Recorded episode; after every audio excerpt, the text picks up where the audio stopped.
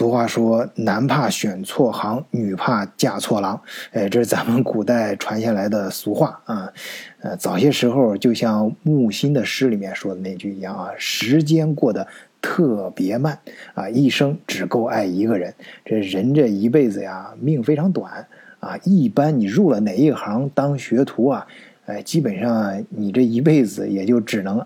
干一行爱一行啊，一辈子就死在那一行里面了。完了之后啊，你这一辈子辛酸的经历啊，还被还很可能会被后人硬美化为啊工匠精神啊、恪守忠贞啊等等。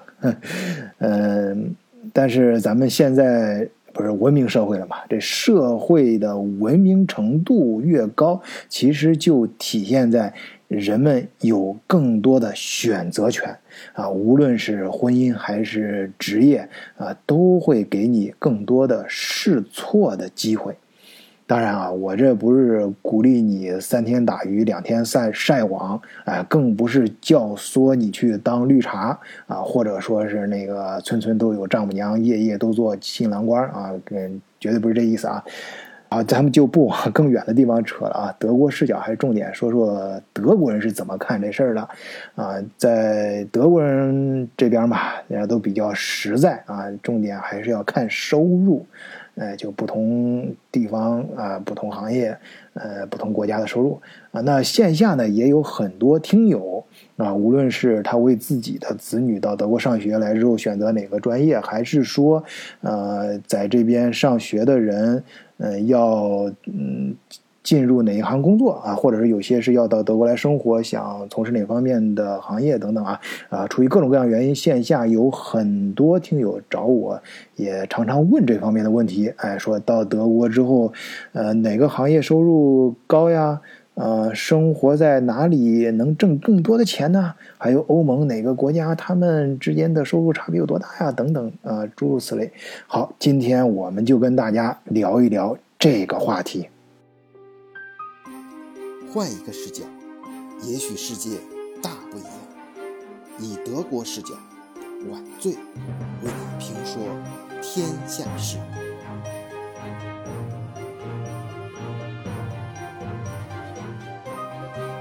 好，首先我们来看一下啊、呃，现在啊、呃，德国哪个行业收入最高，哪个行业收入最低？啊、呃，我们看的数据来源是德国的呃联邦统计局。它统计的是二零一九年德国的全职工作的啊、呃、税前补头啊，就是税前年收入。那最高的是金融行业啊，还有保险业，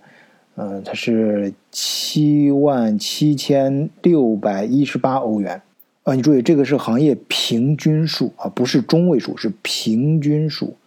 呃，七万七欧元就相当于人民币大约八八六十四，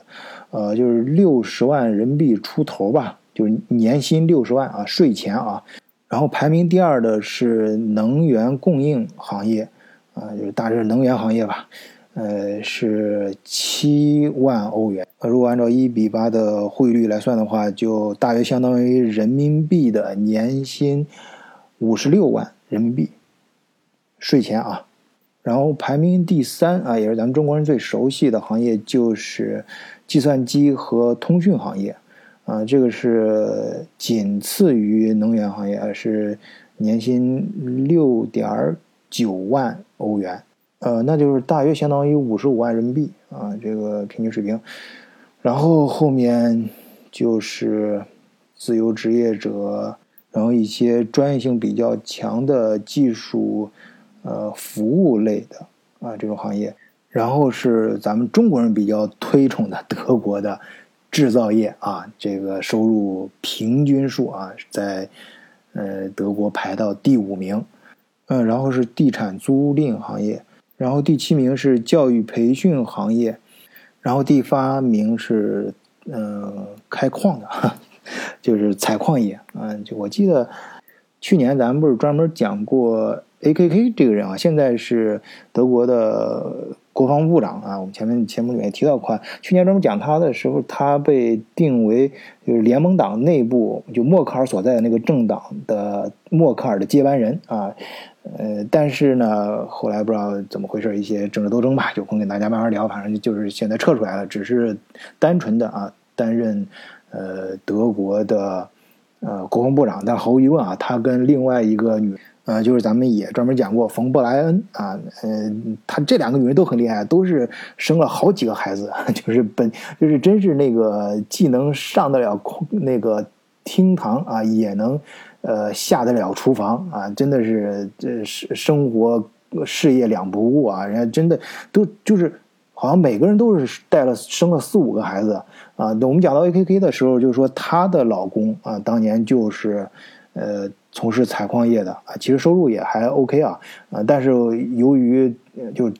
觉得他妻子特别能干嘛，为了全力支持他妻子在仕途上发展，所以她老公就辞去了工作啊，呃，非常值值值得人呃敬佩啊，呃，在家里当起了全全职奶爸啊，在家照顾起了一切事事情，做一个成功女人背后的男人啊。好，我们这儿扯得有点远啊，接着说这个收入平均数啊，能排到。嗯，下一个第五位的就是艺术娱乐啊、休闲啊这个行业，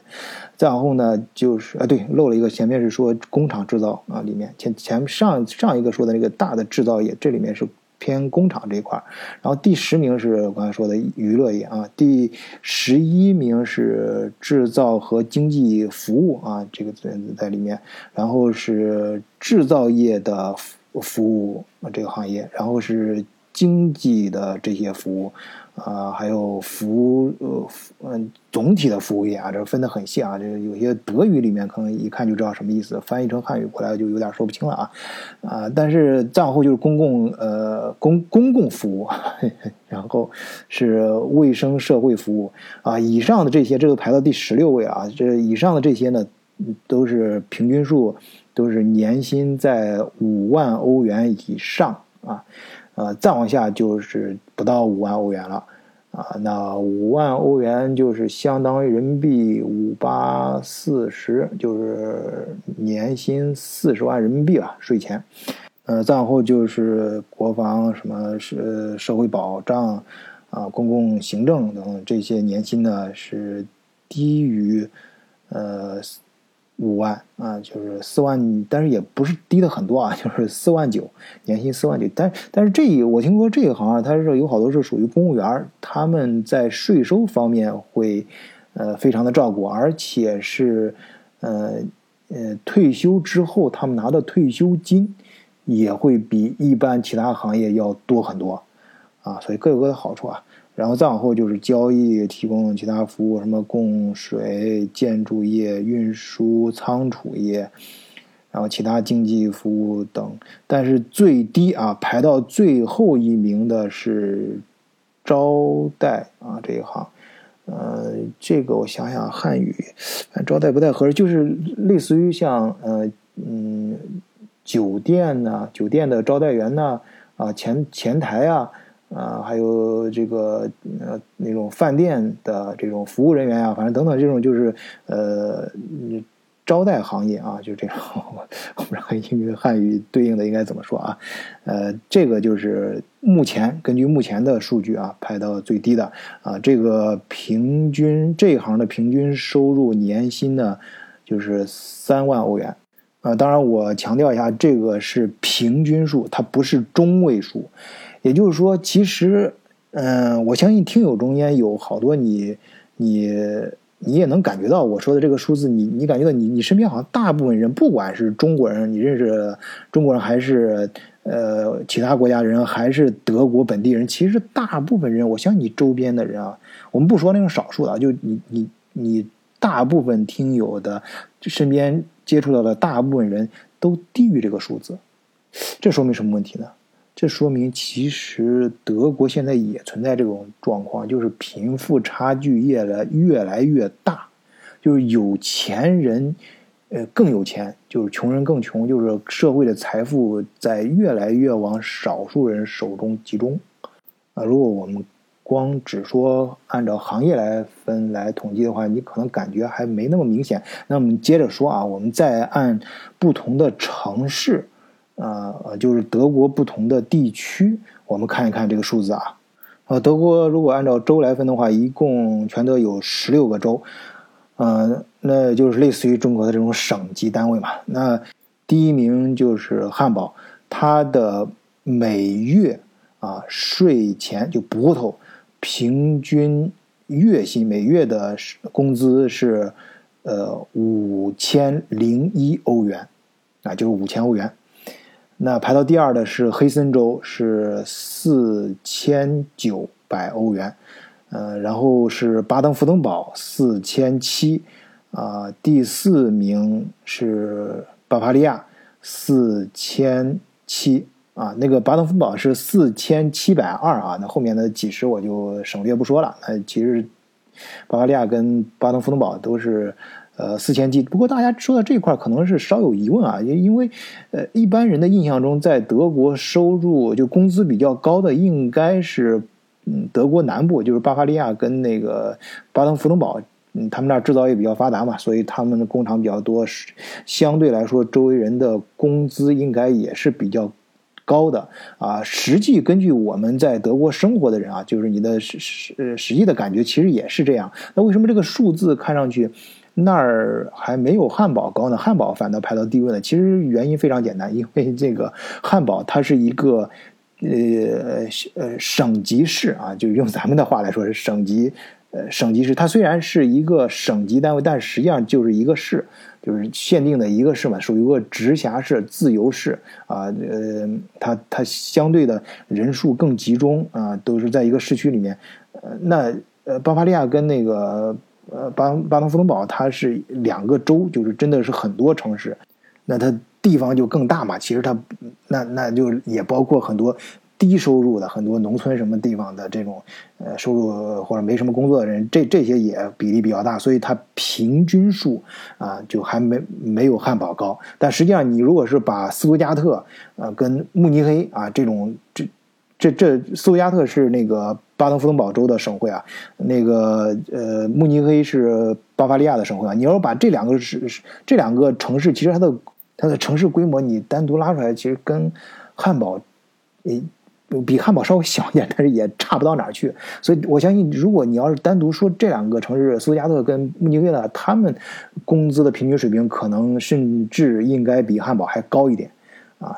呃，慕尼黑应该是肯定会高一点的，因为它的房价明显就比其他地城市都要高很多啊。好，我们接着往下说，你看排到第五位的就是柏林。啊，印象中大家觉得柏林有很多地方都明显很穷嘛，那个收入呃，真的是很低的，包括它有些地方，但柏林的有些地方房价很高啊，这这有些地方很低啊、呃，但是这儿你看它就排到能排到第五位了，它的每月平均工资是四千四啊，确切说是四千四百五十三欧元。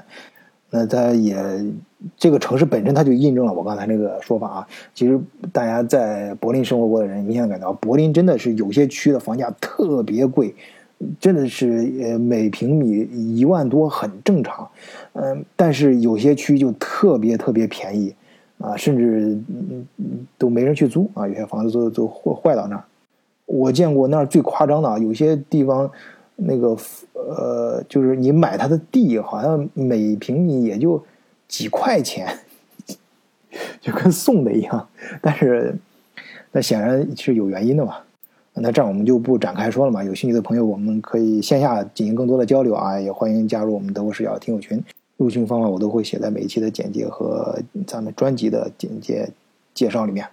呃，排到第六位的是北威州，四千四百五十三欧元，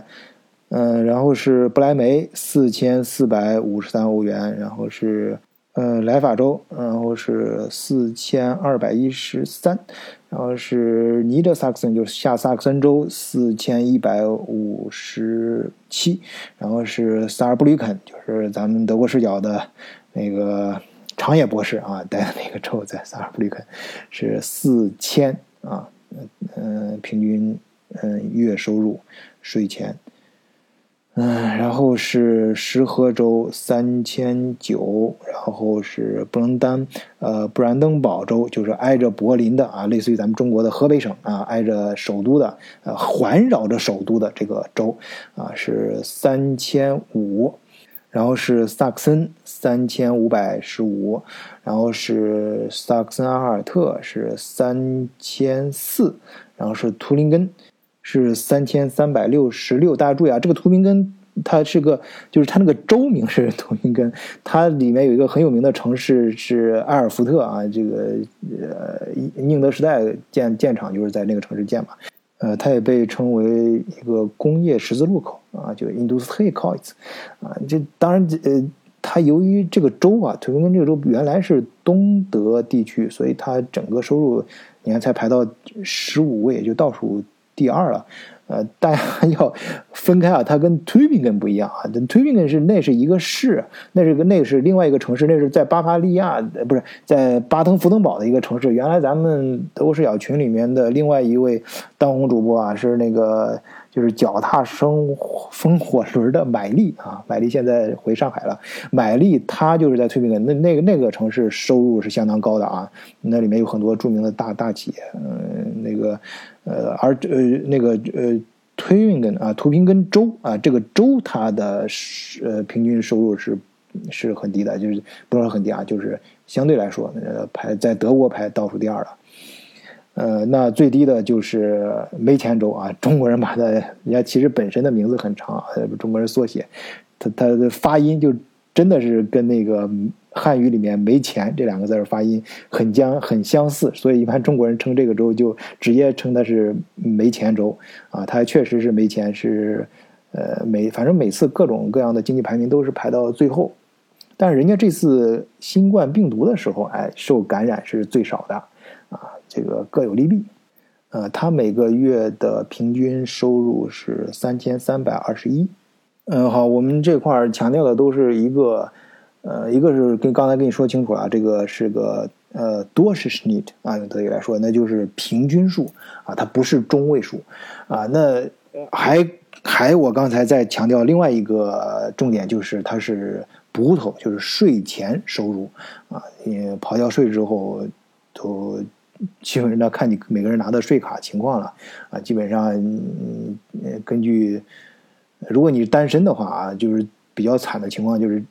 大约就是一半就就交交掉了啊！从当然这这里边包括呃工资税啊，包括各种保险呐、啊，包括一些呃社会福利啊都在里面了。呃，这个税率呢根据每个人情况，但是整个德国啊每个人的这个都差不多。但是在欧盟内部，国家和国家之间的呃这个福利比例可就不一样了。你比如典型的北欧国家，大家都知道那是出了名的啊。从摇篮到呃坟墓的这种绝对高福利国家啊，很多呃一些软文什么都拿这个北欧的福利来说事儿啊，那那跟一些另外一些比如说南欧的国家什么那就完全是两重天地，所以说我们再、呃、来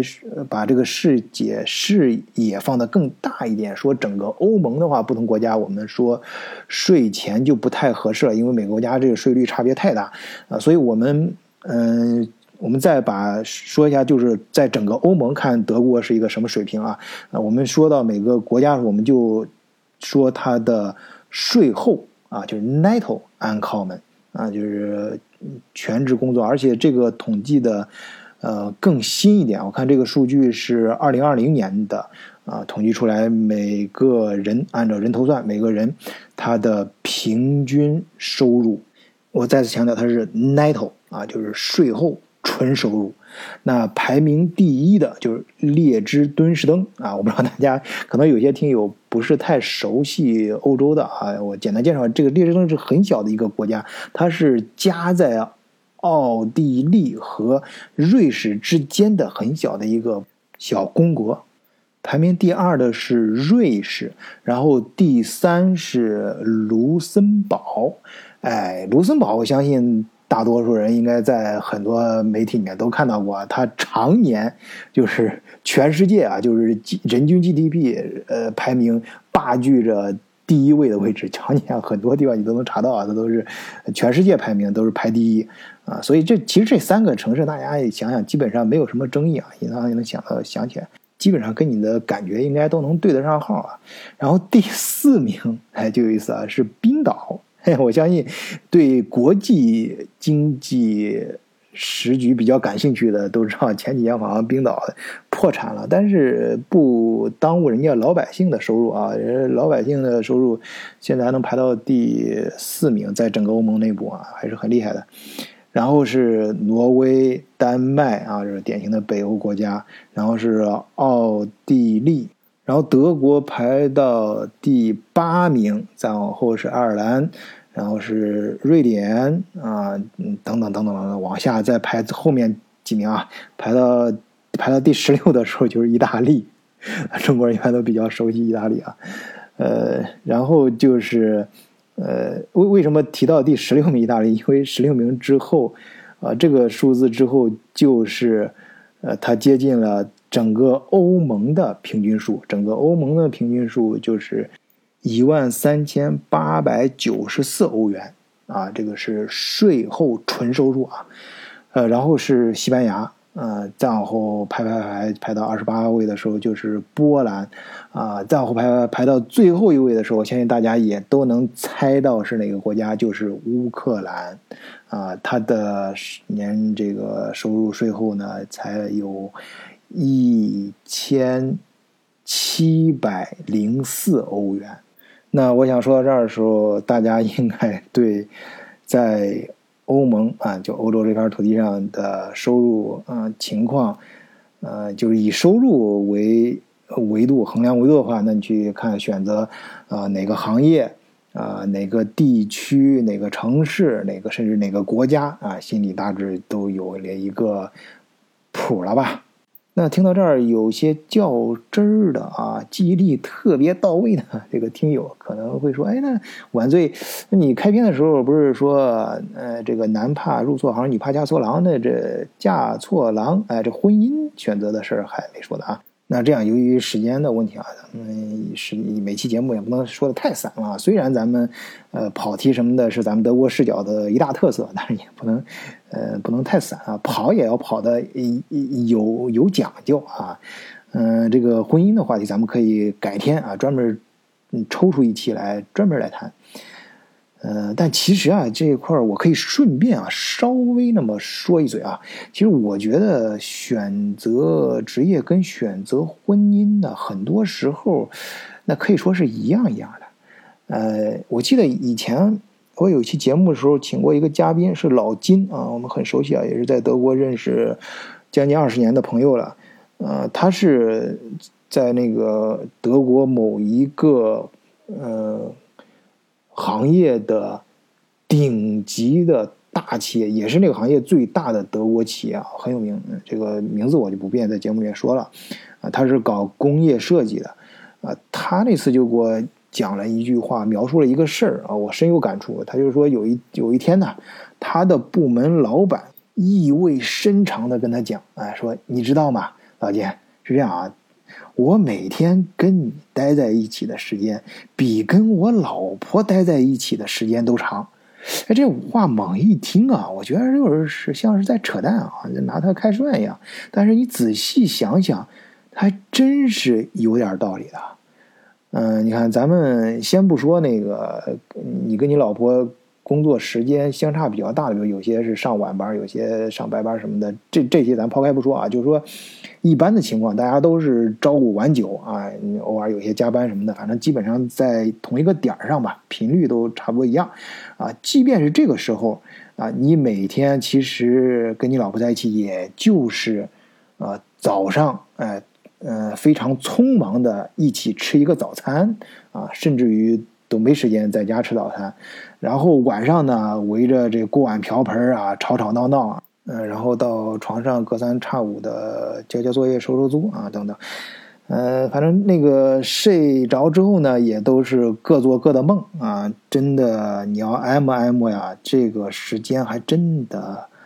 没多长。啊，你一天中大部分时间还真的是跟你单位的同事啊在一起的更久一些。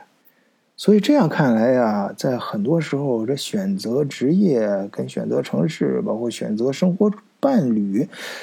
呃，它还真是道理上相通的呀。嗯，好吧，今天就跟大伙先聊到这里啊、呃。如果你想了解更多的呃德国特别是欧盟的资讯啊，最实真实的啊，来自于民间老百姓的这种资讯和更多的交流，包括跟晚醉和我们的团队进行更多的一些合作，那么欢迎加入我们德国视角的听友群和我们的社区，入群方法请看节目或者专辑的简介。好，谢谢大家收听，本期节目就到这里，再见。